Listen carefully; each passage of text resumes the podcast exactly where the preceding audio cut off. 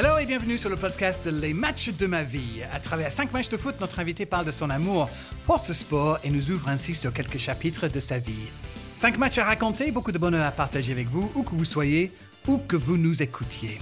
Merci déjà de nous avoir choisis. C'est parti pour ce nouveau numéro de Les matchs de ma vie avec moi, Darren Tulette, et notre invité aujourd'hui qui est... Marc Boger. Très bien, Marc. Ravi de t'avoir avec nous. Ça commence bien. Bonne réponse. Euh, oui, rédacteur en chef du magazine Étiquette, ex-rédacteur en chef du magazine Society. Tu as passé des années chez SoFoot. Euh, ouais, toujours un peu dans la, dans la bande de SoPress. Ouais, bien sûr. Euh, tu as bossé pour France Football parmi d'autres. Euh, et aujourd'hui, reconnu aussi comme journaliste spécialiste du vêtement euh, à la télé chez Quotidien et dans la presse avec Le Monde euh, aussi. Fashion et foot, un mélange qui me plaît bien et toi aussi apparemment. Ouais, j'aime les deux. J'aime mes passions euh, d'enfance, enfin d'adolescence, euh, le foot, euh, le rock, les vêtements. C'est vraiment d'une puérilité totale, mais c'est comme ça. Donc ta vie, c'est un bonheur. euh. Il y a quand même quelques, quelques contraintes et quelques emmerdements, mais non, globalement, ouais, j'essaye de faire perdurer un peu, un peu, un peu les, les- les passions innocentes de l'adolescence en y mettant un peu d'intelligence par hasard de temps en temps, mais globalement de façon hyper puérile et joueuse. Et on va découvrir ton passion, ta passion pour le foot. Alors, sans plus attendre, c'est parti pour les matchs de la vie de Marc Boger. Match numéro un, Marc, c'est quoi ton choix et pour quelle raison? Ouais, alors le, le premier match, c'est un match qui a pile 30 ans, c'est le match euh, France-Bulgarie, euh, qui était un match éliminatoire pour la Coupe du Monde 94. J'ai choisi parce que j'y étais. Au Parc quand des Princes. Au Parc des Princes. C'est quand même un match assez historique. Donc j'ai j'ai 13 ans à ce moment-là. J'y vais avec mon père. Je me souviens que c'est ma mère qui nous avait récupéré des places par, par la boîte où elle travaillait. Et on avait même eu des places pour euh, deux matchs précédents de la poule qualificatoire France Norvège et France- France-Israël, auquel j'avais pas pu aller. France-Israël, j'avais raté. France-Finlande, je crois que j'y étais allé. Mais surtout, il y a ce match, donc ce match euh, qui est de triste mémoire, le dernier match euh, éliminatoire. euh, Ouais, donne, donne, le- donne le contexte plus. Le contexte, c'est un match à, à méga enjeu, c'est-à-dire que la France a, été en, en tête de son groupe de qualificatoire, un groupe hyper facile sur le papier du début à la fin, et puis ils ont perdu contre Israël à domicile, choc total. Et il y a ce dernier match Alors qu'il avait beso- besoin d'un petit point. point. déjà. Il aurait suffi d'un Deux point matchs contre à domicile, un match. Voilà, il fallait prendre un point. Et donc, on- il y a ce match qui arrive contre la Bulgarie, des, des Bulgares pas très, pas très réputés. Et il faut prendre un point. Sinon, on ne va pas en Amérique. Mais dans la, dans la, dans- il faut savoir que dans l'imaginaire des gens, l'élimination, la non-qualification est impossible. Il y a déjà des magazines mensuels qui ont dû boucler avant, je me souviens, qui, qui, qui titrent sur euh, les Bleus en Amérique. Personne ne se projette dans l'hypothèse. Amérique. Exactement. Ouais, c'est terrible. Personne ne se projette dans une élimination. Moi non plus, d'ailleurs, faut bien le dire. Il fait assez froid, c'est voilà, pile 30 ans, donc c'est en novembre 2000, euh, 1993. J'y vais avec mon père, on est dans une tribune latérale. J'ai des images comme ça, des flashs, c'est vieux, hein. mais des trucs de. Je me souviens, je me souviens, je me souviens un peu du match, mais pa- par bribes, c'est-à-dire, je me souviens d'un mec en public euh, à côté de moi qui met une vanne à, à Vincent Guérin qui dit, euh, parce qu'il y avait une question sur le positionnement de Vincent Guérin qui était milieu de terrain, mais on savait pas trop où le faire jouer en équipe de France, et quelqu'un dit, après un truc raté, euh, il devrait jouer arrière-goal. Ça me fait, ça, ça- ça- je- sur le coup, je capte un peu la, la blague, mais ça me fait marrer. De, de jou- finalement, c'était drôle de jouer arrière-goal. Euh, ce truc-là, je m'en souviens. Je me souviens qu'on, on- on- je crois qu'on marque un but, il y a un partout, et puis, enfin, le- la, la- la- la catastrophe. Ouais, il y a Cantona qui marque en premier. Cantona en marque. plus, la France ouais, Cantona marque. Je crois que c'est l'époque Cantona avec le, avec le bras cassé. Donc Cantona avec un plâtre, il marque sur un- une glissade et, et sur un tacle. Et puis la Bulgarie égalise. Kostadinov, déjà. Kostadinov, le premier but. Puis tout se met en place pour que, pour que le, le scénario du pire arrive. C'est-à-dire qu'on ne pousse pas assez pour marquer le deuxième but. Je me souviens qu'il y avait quand même une, une espèce d'envie chez le public de faire rentrer Ginola. Est-ce que c'est un bon choix de faire rentrer Ginola à la fin du match, qui est un attaquant, alors qu'il faut défendre un résultat? Je sais pas, je suis pas entraîneur. Peut-être que oui, c'est un bon choix. En tout cas, Gérard Rouillet fait rentrer, euh, fait rentrer Ginola. Parce qu'il est au parc, quand On joue au Paris Saint-Germain. il- voilà, il- c'est son stade, tout le monde veut le voir. Je me souviens aussi d'un autre truc, c'est marrant, le mec à côté devait être très drôle parce que je me souviens qu'il dit, il y, a, il, y a, il y a une transversale qui lui arrive et Ginola fait un contrôle de la poitrine et le mec à côté dit « Oh, le pot de colle !» Et le pot de colle, il veut dire que le ballon reste collé sur la poitrine. Ouais. Et moi, c'est des phrases de, de supporters et, et- et je suis gamin, j'ai déjà vu des matchs en vrai, mais c'est marrant, le folklore du foot me, touche à ce moment-là assez fort. Et, je me souviens de, aussi d'Aimé Jacquet sur le banc dans l'ombre de Gérard Houillet. C'est Houillet qui, qui doit porter un impair euh, couleur mastic, un impair beige. Et c'est marrant, comme on se souvient ah, du vêtement. les vêtements. Et Gérard Houillet, lui, et, Aimé Jacquet, pardon, lui, il est en, en survêt de l'équipe de France. Oui. Et puis le match, euh, comme ça, se déroule mollement, on n'attaque pas. Et puis ce qui doit arriver arrive sur une passe ratée, euh, parce que c'est Le Gouen, je ne sais plus. Euh, il y a Kostadinov qui avance, qui avance. C'est David Ginola justement. Ah oui, c'est ça, c'est ça, c'est la, la transversale de David Ginola, un peu ce que Gérard Rouillet qualifiera de, tomahawk et dira assassin ou meurtrier. Oui, il dit que, moins que c'est criminel. C'est criminel, voilà. Oh c'est quand même assez terrible. Donc il dira ça. Et puis on voit Kostadinov qui prend la balle, qui s'enfonce, qui s'enfonce, qui s'enfonce. Je revois le lama qui se détend. Et la frappe, elle passe sous la barre, quoi. Et là, vraiment silence de cathédrale. C'est, c'est, assez beau un stade qui s'éteint, quoi. c'est beau, c'est dramatique. Et, qui, qui, se tait d'un coup, quoi.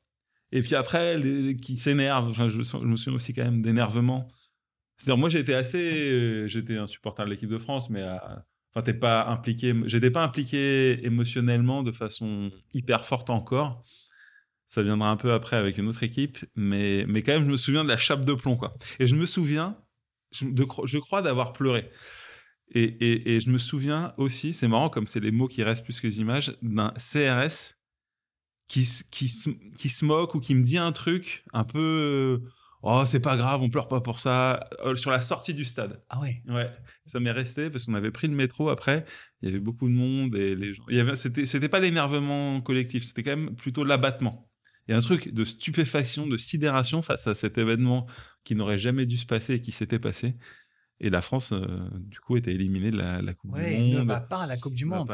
Polémique, Gérard Rouillet qui se paye Ginola, Ginola un peu mis au banc, des accusés. Mmh c'est vraiment l'âge dur du football français. Quoi.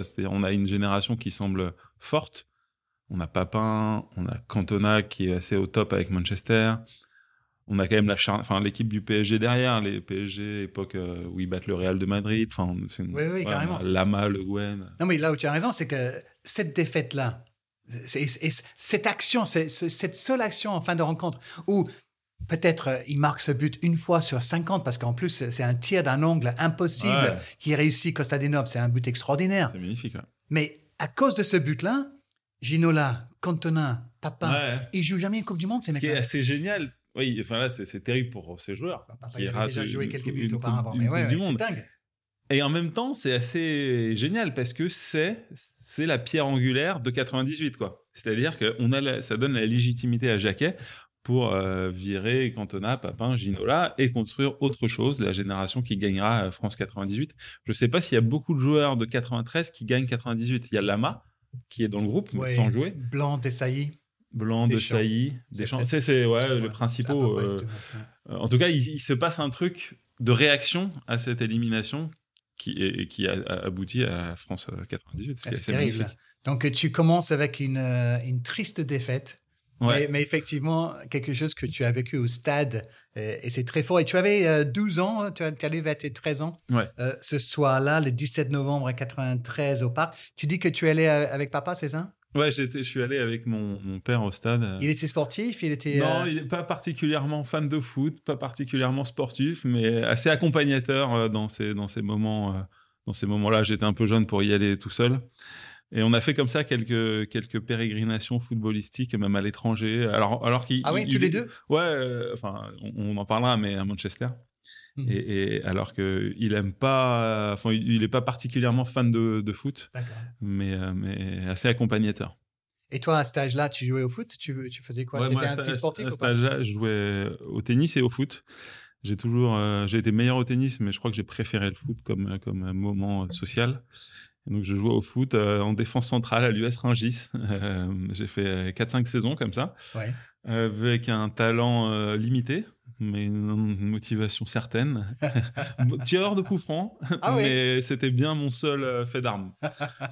vraiment, j'étais, j'étais déjà un peu lent et un peu, un peu. Ouais, j'étais pas hyper doué techniquement, pas archi.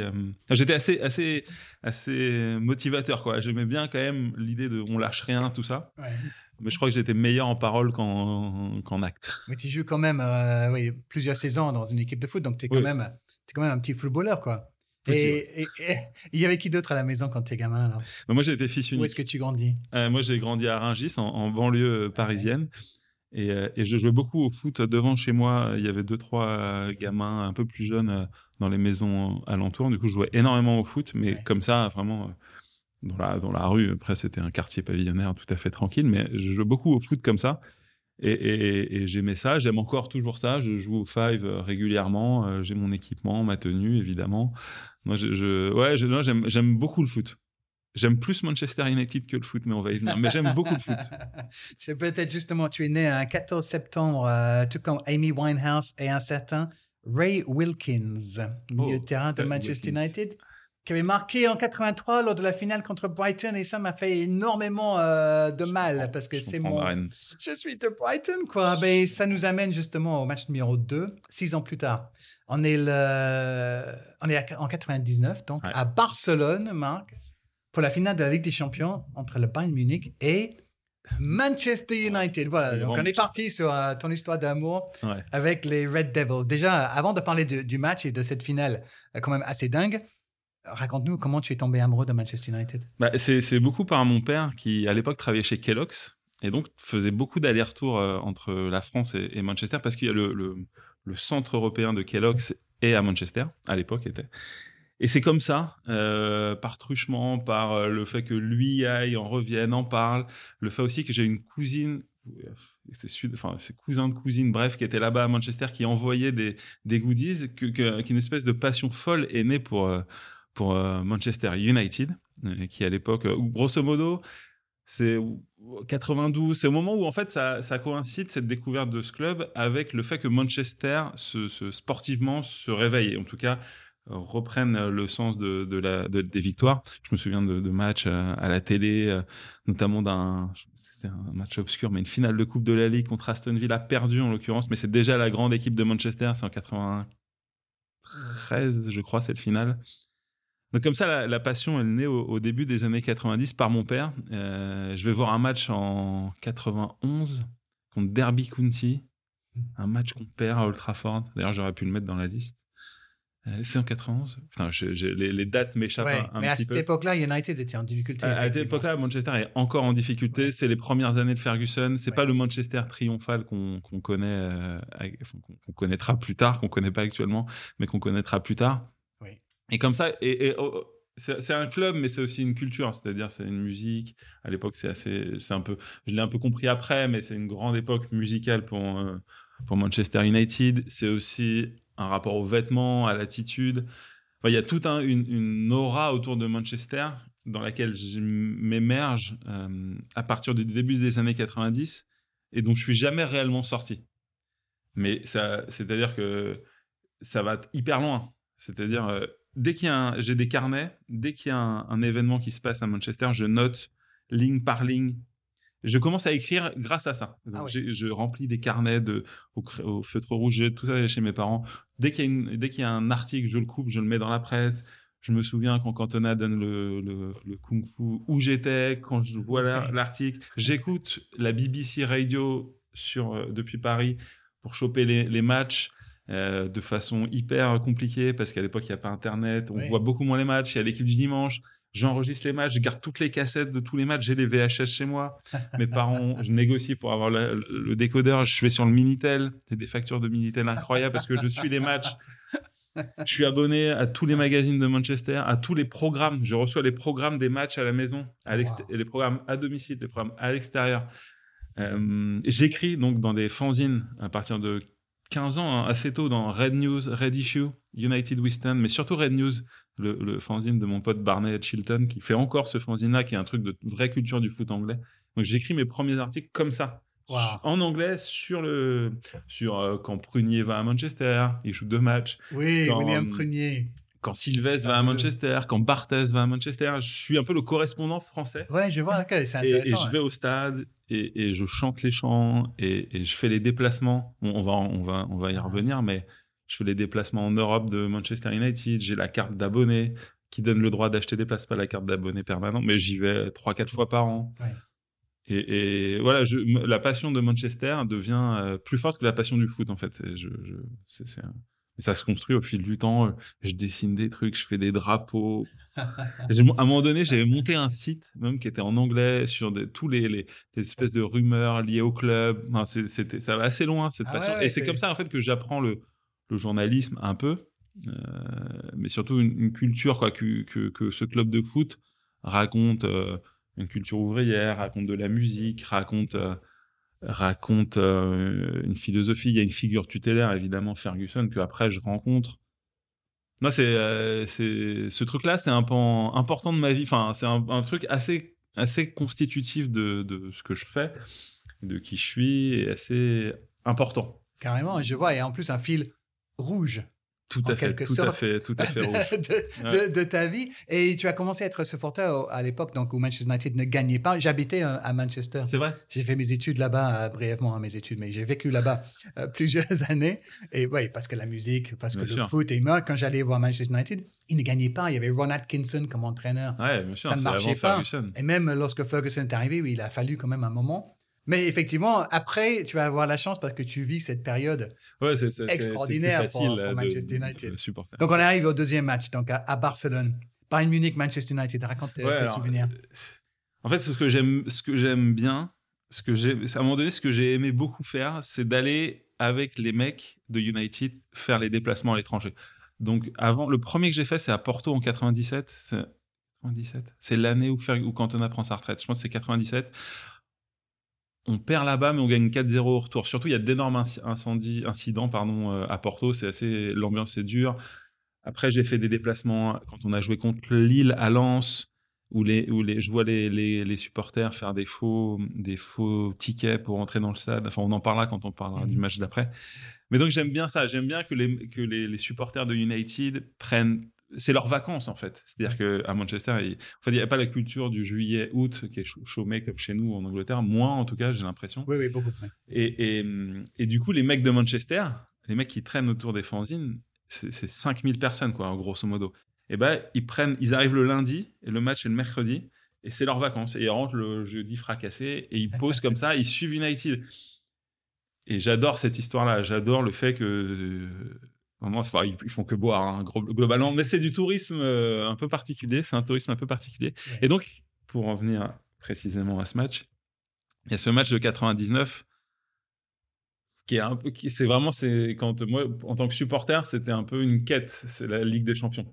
C'est-à-dire que quand on n'a pas réussi à nous la faire gagner, Ferguson, on commençait à douter du fait qu'il ait le niveau continental. Mmh et il y y a cette année-là, euh, enfin, il y a cette, ce, parcours hyper difficile en poule. On perd, on a le Bayern, Barcelone.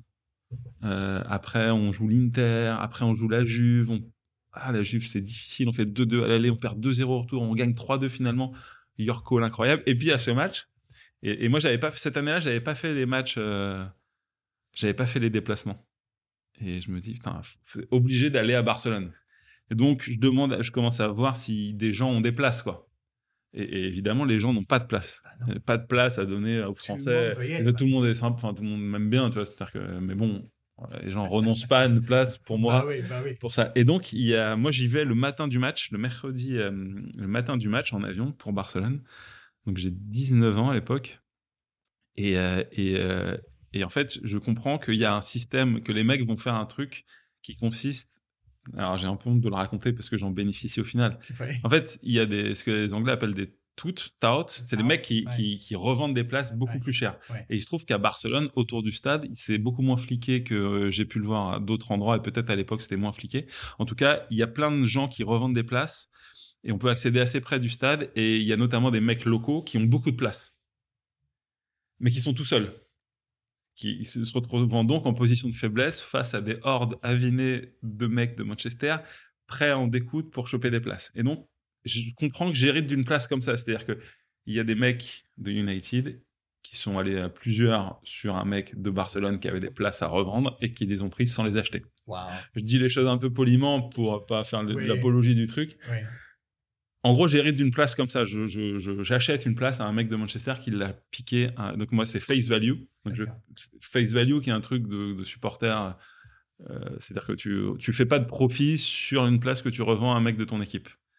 J'aime bien ce- cette loyauté là. Donc je bénéficie d'une place en latéral euh, pour aller voir assez haut pour aller voir le, le match. Et évidemment, bon après le match, il est, il est fou quoi. Enfin, je me, je- pareil, j'ai des images comme ça, des, de, de mecs qui hurlent, de mecs avinés, de bières qui tombent, mais enfin surtout d'abattement, c'est-à-dire que tu tout du long, on se fait manger par le Bayern. Alors c'est marrant, co- comme tu vois pas les mêmes les matchs quand, de la même façon quand tu es au stade et quand t'es pas au stade. Parfois après, quand tu parles avec des gens qui étaient pas au stade, qui te racontent le match, on a t'as pas vu le même. Mais moi là, j'ai quand même bien vu qu'ils étaient au-dessus. Je me souviens de trucs, mais je sais que Beckham est dans l'axe, alors qu'il joue à droite évidemment, et que Ryan Giggs est dans est dans à droite. Du coup, c'est Jesper Blomqvist qui est à gauche, qui joue avec les manches, qui recouvre ses mains, ce qui m'agace prodigieusement. C'est marrant comme des trucs de vêtements. Oui. Et, et il faisait toujours ça. Mais ce jour-là, il faisait chaud, Barcelone. Et puis, t'a- t'a- t'avais envie qu'il retrousse les manches, tu vois, il y avait un côté. Et, et York a- sont pas très bons devant. Et il y a ce coup franc. Et en fait, ce coup, le, coup- le coup franc d'Effenberg, je le vois pas. Je le vois pas. J'ai revu, hein, mais je vois, je vois pas le quand il rentre. Enfin, je vois qu'il est rentré, mais je vois pas le tir. Ouais. Mais j'ai le sentiment que c'est un truc que le frappe. euh, Enfin, euh, c'est pas un frappe de dingue et ça rentre mollement. Ouais, et putain, je me dis non, c'est pas vrai. On- cette année-là, on était extraordinaire d'un bout à l'autre. Enfin, vraiment, tout a été merveilleux, quoi. Tu rappelles aussi que cette finale, c'est pour le, le triplé. Triplé, Parce triplé. que On déjà champion d'Angleterre. Oui, déjà gagné la, finale de la Coupe. la dernière journée où on Oui. bat le Tottenham 2-1, but de Cole à la fin. Après, on bat Newcastle 2-0, but de Scholes et Sheringham. Et on arrive là. on- on- qui est blessé d'ailleurs? Keane et Scholes sont suspendus. Voilà. Keane et Scholes sont suspendus. Du coup, c'est. Butt et Beckham dans l'axe. Voilà. Et, euh, et putain, ce but, il marque ce but nul au début. On n'arrive pas trop à se créer des, des trucs. Ils ont, ils ont la main mise sur les matchs. Les, les, les- on- on- on- je crois qu'on gagne le match des tribunes. Enfin, moi, je suis pas dans le cop derrière là, Mhm. mais je sens, on est tout. United, c'est le meilleur euh, euh, away support pour moi. Enfin, je suis chauvin, mais on n'est pas très bon à Old Trafford. En, en revanche, le away support est vraiment super. Ouais. Et, euh, et puis, il déroule un peu, il touche la barre, je crois, deux fois. Et puis après, ils font sortir les, mecs. Je me souviens que quand il fait sortir Matthäus et peut-être Effenberg, il y a un espèce de truc, euh, c'est le dernier match de Matthäus. euh, Enfin, vraiment, c'est pas concevable qu'on puisse euh, l'emporter.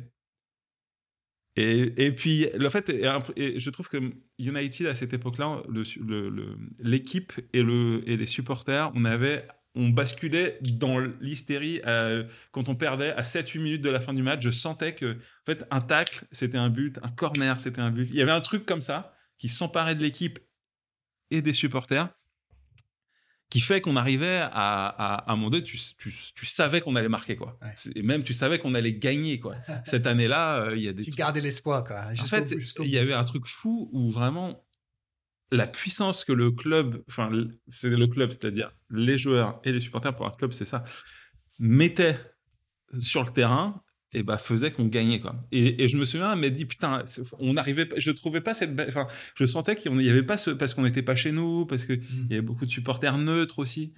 Je trouvais qu'il n'y avait pas cette bascule et c'est arrivé hyper tard, mais genre à la 89e où tu sens que chaque tag devient désespoir quoi. Et le désespoir s'empare de nous et là ça devient motivation. Et puis il y a ces, ces deux corners quoi. Voilà, et ceux qui nous, qui nous écoutent, là, peut-être que vous venez de revivre ces moments euh, sur Netflix avec le documentaire De sur Beckham, ouais. Parce Ouais. qu'il raconte très bien euh, ces moments-là, parce que lui, il, était mort en, en fin de match, mais il va tirer ses corners comme il tirait toujours les corners. Vous aviez déjà remplacé donc les deux attaquants. Ouais, on a fait faire rentrer Sheringham et Soulchar qui étaient Ouais. les deux super subs. Et voilà. Et, et, et, et, je, sens, et, quand tu revois les images, il y a un gamme, il y a un, il y a un, ah, mais c'est avant le deuxième. Mais tu sens que quand on a le corner, quand on chope le corner, il y a un truc qui s'empare de la tribune. Enfin, quoi. Enfin, on met l'énergie du désespoir dans ce truc-là. Et je, et je pense qu'il faut pas négliger aussi le fait que on avait passé deux jours à Barcelone à boire, qu'on était un peu fatigué, timoré. Enfin, tu vois, c'est- des trucs comme ça le foot, hein, pour moi.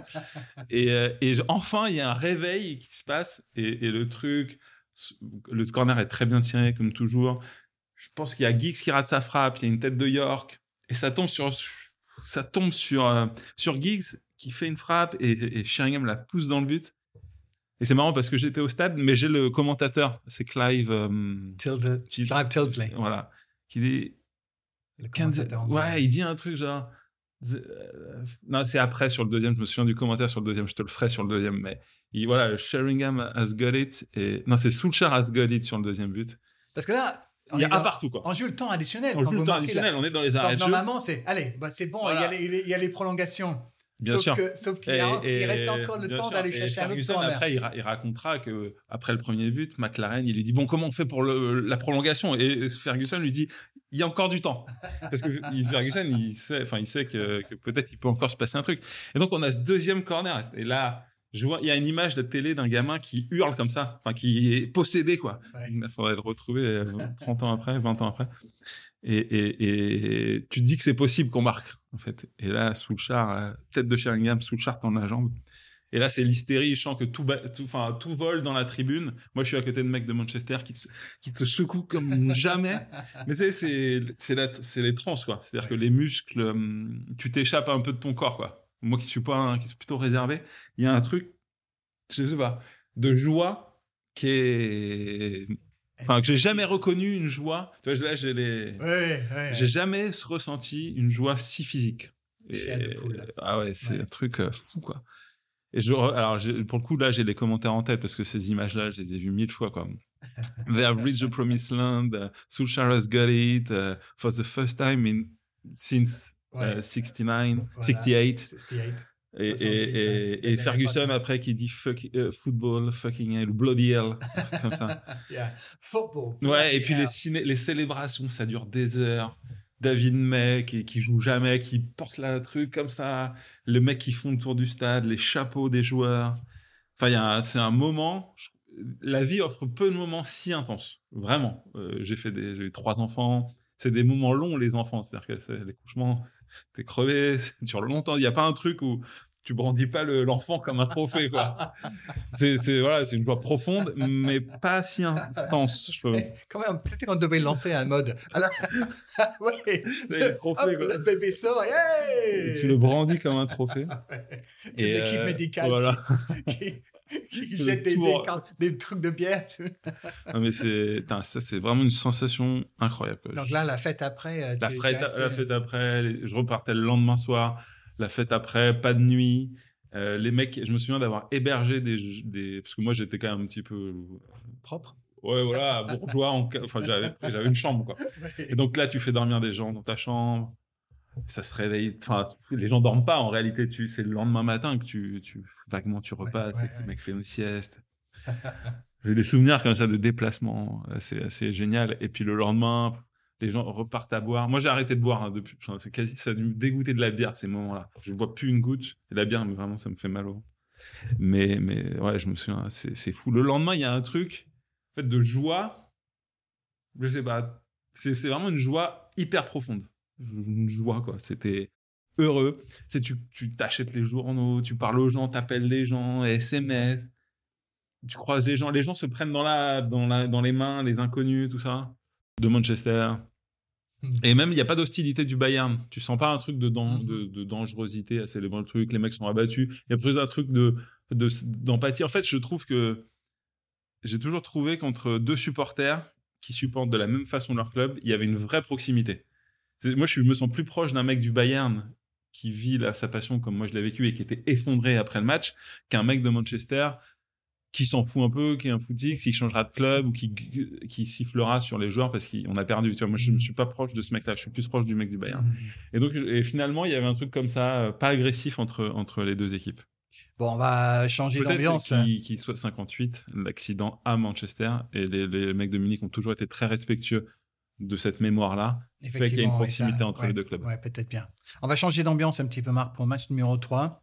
Maintenant, on est en Ah ouais. 2007, le 4 avril. C'est un quart de finale aller de la Ligue des Champions au Stadio Olimpico entre l'AS Roma, où joue euh, Totti et Me- Philippe Mexes euh, Ouais. aussi, et, et Manchester United, tiens. Euh, tu es au stade de nouveau, et cette fois-ci, tu n'es pas là en, en tant que simple supporter. Euh, J'ai pris que des matchs auxquels euh, je suis allé. Hum, et cette année-là, j'y suis en tant que euh, surtout reporter de, France Football, où je travaille à, l'époque. Et, moi, je me fais un, devoir, non, mais je me fais un, plaisir, une spécialité et une mission de raconter aussi les supporters, parce qu'une époque où, enfin, le mot le mot euh, ultra, le mot casual en, en, France, enfin en Angleterre, sont pas très compris. tout de suite, on associe ça au hooliganisme. Et, moi, je, pense que c'est une culture, le supporterisme. Et, donc, dans les colonnes de France Football, je ne fais pas que ça. Mais je raconte aussi la vie, euh, la vie de, des supporters. Je fais des déplacements parfois avec les supporters. Et donc, Là, tu as 26-27 ans. De 26-27 euh, ans, quand, quand, tu, quand tu fais ce match-là. ça fait longtemps que tu étais chez France Foot déjà? J'y suis arrivé en 2006, donc juste, euh, juste avant. Et euh, j'ai fait le lancement de SoFoot. Je suis toujours un petit peu à SoFoot discrètement, sous pseudo, mais je, je gagne ma vie à, France Foot. et, et, donc, je fais ce déplacement avec les supporters. Je vais à Manchester je raconte vraiment le truc du mmh départ, quoi. Et pour mmh raconter ça, ce truc des vacances, pour eux, c'est social. Pour... Mmh et donc, je, je me souviens plus trop de la chambre d'hôtel ou des, trucs, mais en tout cas, je fais le déplacement à Manchester, je dors avec les supporters, je, on prend l'avion, on, passe les journées ensemble. Je raconte tout ça et, et, ce match-là, il est, il est marquant pour moi parce que c'est la fois où j'ai vécu le plus, le plus directement et le plus personnellement l'hostilité d'un club où tu te déplaces et la violence. Euh, c'est-à-dire que euh, les Anglais qui déboulaient à Rome, mhm. ville magnifique au demeurant, euh, c'était vraiment la guerre qui, se déclarait. Quoi. Alors, je dis pas que chez Manchester, il n'y a pas des mecs qui viennent pour ça. Je les ai pas trop. Peut-être je suis peut-être naïf, mais je les ai jamais vus. Enfin, ouais, si, j'en ai vu quand même. Des mecs qui venaient pour ça. Mhm. Mais je vois surtout 3000 Anglais qui viennent passer trois jours pour picoler à Rome avec les débordements que ça crée, hein, évidemment. Mm. On, passe, on passe nos journées sur, la, sur les places principales. Euh, il y a des mecs qui volent dans les boutiques, je me souviens de ça. je me souviens de, trucs qui sont pas hyper, hyper bien, mais je vois quand même surtout un, un truc euh, d'union derrière une cause qui est le club, mais de, vie sociale, quoi. Mm-hmm. Des, ça, ça, mange tard, ça boit tard, ça sort, ça parle, ça raconte n'importe quoi, ça rigole, ça fait des espèces de gags où je sais pas, tout le monde danse sur la place, ça, prend des Romains dans les bras. Il y a un truc que, j'aime assez. Donc moi, j'essaye de, m'intégrer là-dedans, de comprendre l'accent des mecs de Manchester après des heures et des heures d'alcool. Je me souviens qu'on va au, stade. Voilà, on va. Alors, il y a un truc qui m'a toujours euh, fait marrer, c'est comment, en fait, à partir de 14h ou 13h, peut-être même encore avant, la, colonie Manchester United se met en branle pour aller vers le stade et le match à 20h45. Quoi. Et donc, c'est un peu long. C'est-à-dire, mais le stade à Rome, il n'est pas, il est pas très loin du centre-ville. Et du coup, chaque bar est, une pause. C'est-à-dire qu'on part à 14h et on arrive à 20h au stade en s'arrêtant de bar en bar. Et je me souviens de ça. Je me souviens de, de supporters de Manchester qui montent dans la voiture de la délégation des, de MUTV. À l'époque, c'est toujours la chaîne du club. Et donc, c'est des supports, c'est des. Et donc, il y a une voiture qui attend pour amener les commentateurs au stade. Et les mecs montent et la voiture démarre, fait 100 mètres et s'aperçoit que c'est deux ivrognes. et, pas, et pas à l'époque, ça doit être Paddy Crerand, un vieux joueur de Manchester. Et, et, donc, voilà, ça me fait marrer. J'ai des flashs comme ça. Mais surtout, je, je sens, et c'est spécifique à ce match-là, c'est pour ça que j'ai choisi, la tension hmm. qui, euh, qui monte aux, aux alentours du stade et, là, je vois des mecs de Manchester. Il y a un petit stade autour du, du Stadio Olimpico, un petit jardin, pardon. Et, des fourrés, des trucs. Et les mecs de la Roma, j'ai compris après que c'était leur spécialité, se cachent dans les fourrés et viennent te piquer à, coups de couteau, quoi. De mettre des petits. Alors, c'est pas mortel, mais tu te fais quand même enfoncer une lame dans le corps. Et il y a des potes à moi qui sont comme ça piqués euh, par des coups de couteau. Il y a des mecs allongés par terre il y a des ambulances, il y a des, enfin, je, tu vois, un truc de bruit, même les, sirènes, des cris. Je, sens ce truc-là, quoi. Et c'est une époque où il y, a, eu deux, trois débordements. Il y a eu des débordements aussi à, Lens. Et à Lens, c'est très particulier. J'avais senti un truc euh, assez injuste par rapport aux supporters anglais, et de Manchester en l'occurrence. Et là, je trouve que, pareil, euh, donc on, arrive dans le stade, il y a des mecs qui ont des bandages autour du, autour de, de, la, de la tête en sang. Je me souviens que je fais. Euh, en fait, comme j'étais un peu reporter, je fais une photo, par exemple, et euh, je me fais engueuler par un mec de Manchester qui dit euh, Tu fais pas de photo de, de, mon père blessé? Moi, je le fais parce que je me dis que c'est un document journalistique, quoi. Mais lui, il sait pas que je suis journaliste. Et, quand, j'ai des, je me souviens aussi que à l'époque, je porte des, des spring courtes ou des super gars. et j'ai du sang dessus. Ah. Et j'ai des gouttes de sang dessus. C'est marrant, ce, ce truc de vêtements, mais l'image me reste. Et, euh, et, euh, et le comment, en fait, il y a des, des parois qui sont des parois euh, vitrées qui séparent les supporters extérieurs des supporters de la Roma. Et les, les missiles, les, les, les, les- les- les missiles de toutes sortes volent les parois, les mecs essayent de grimper. Tu sens une atmosphère vraiment d'hostilité que j'ai jamais ressenti ailleurs. Mais sans doute que ça existe ailleurs, hein, Mm. euh, certainement. Et, mais il n'y a pas ça dans les stades anglais. Depuis Hillsborough, il n'y a pas ça dans les stades anglais. Là, c'est vrai, tu sens euh, un peu un danger, quoi. Tu sens que les et tu sens que les stewards, les carabiniers qui sont dans ta tribune pour te protéger, sont pas là pour te protéger, sont pas vraiment avec toi, sont pas avec toi. Sont plutôt à laisser faire les autres, voire à faciliter l'entrée de mecs de l'aromate dans ta tribune. qu'à les- Tu sens un truc comme ça d'hostilité, Guet-apens. guet-apens un peu. Je me- Et du coup, le, le match, c'est marrant, tu, tu perds le match de vue, quoi. Mm.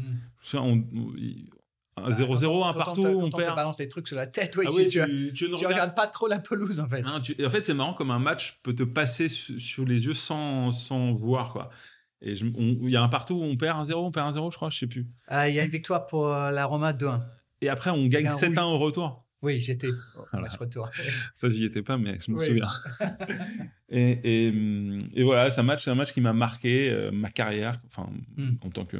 Ouais, qui m'a marqué. Je sentais les mecs le lendemain. Et après, on a attendu des heures dans le bus, en sortant du stade.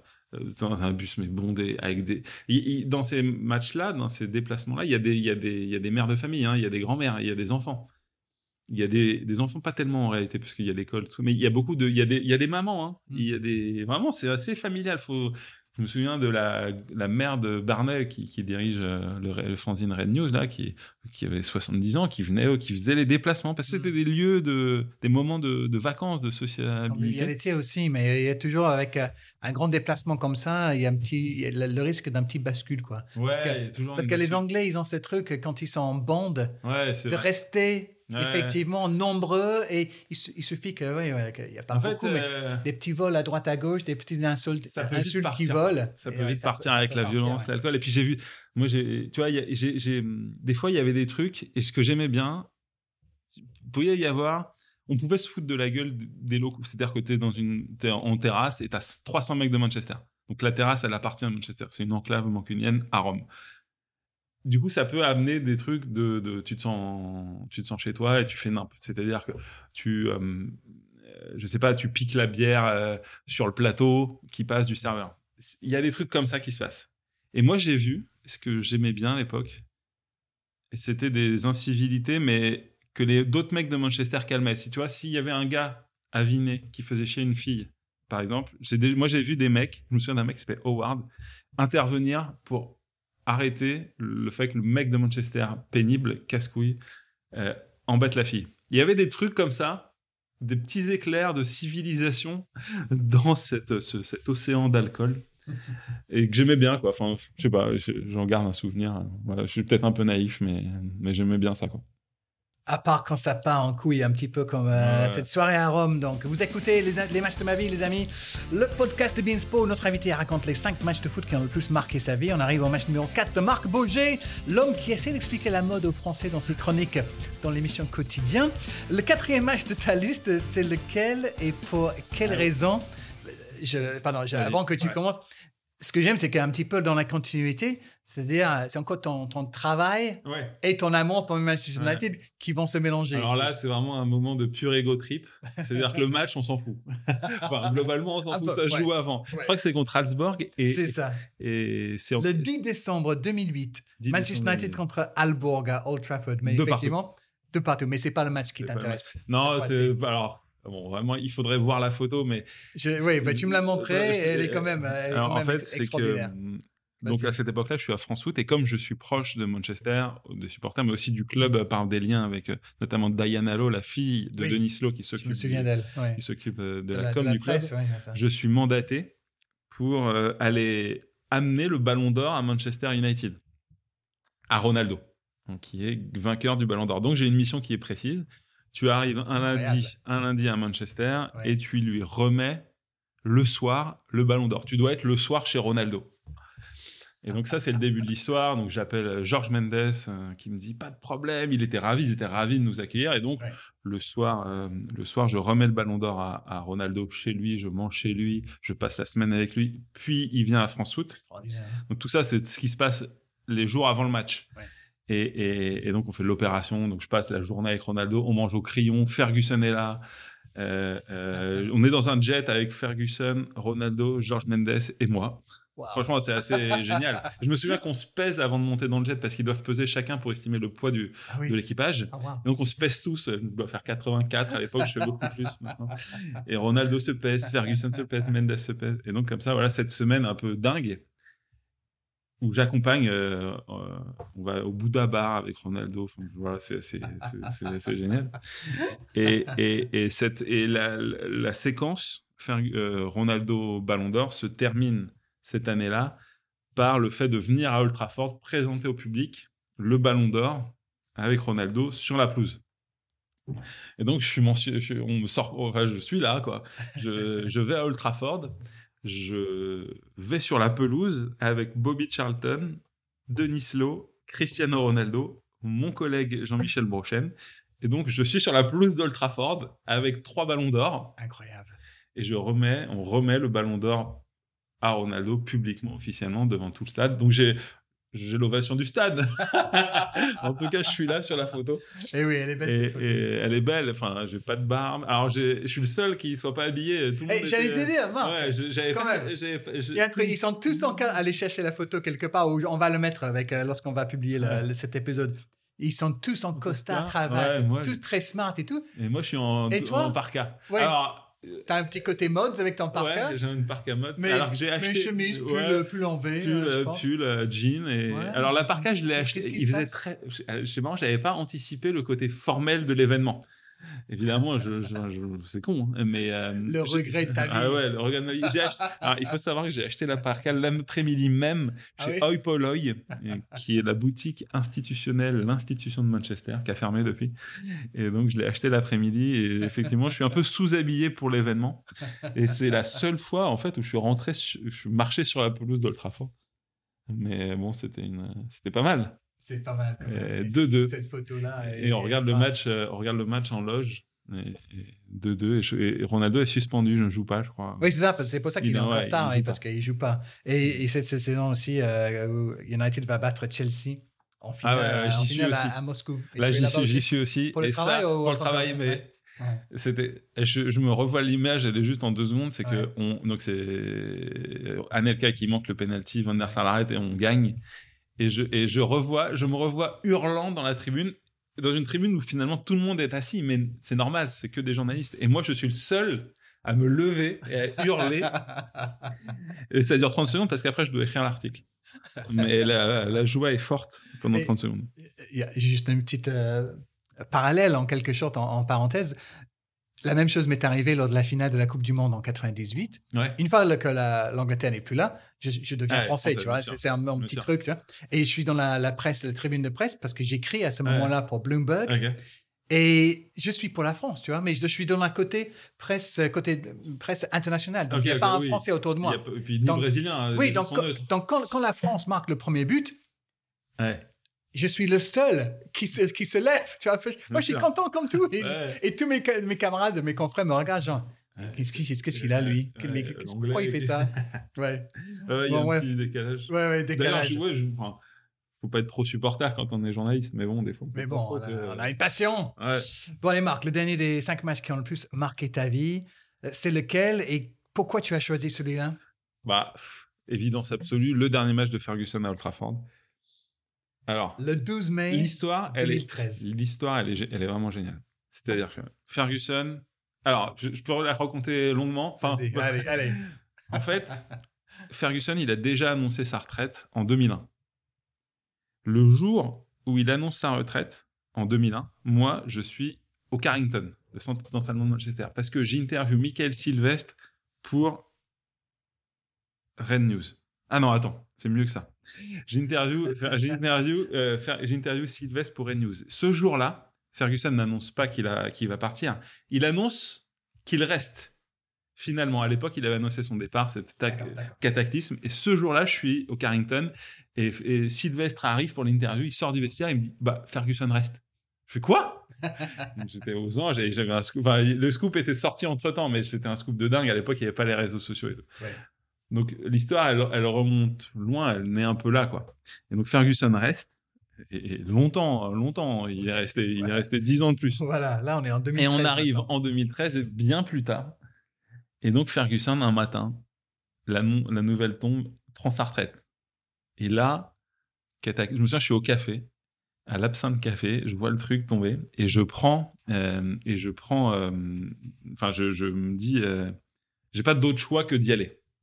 Et donc, je, je prends des billets Air France pour moi et mon fils, parce que mon fils est rentré dans l'équation, le matin de l'annonce, euh, en me disant, je vais y aller, je trouverai une solution. Et donc, ça dure, il y a, il y a 10 jours, en fait, entre une semaine entre le moment où l'annonce tombe et le match. Dernier match à Old Trafford de Ferguson contre Swansea. Tout le monde veut y être. Tout le monde veut y être.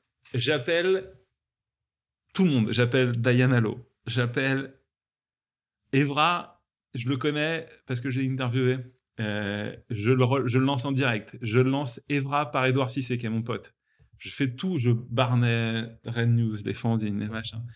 Pff, Je cherche une place et je me dis, je vais trouver une place. Les jours passent, rien ne ferme.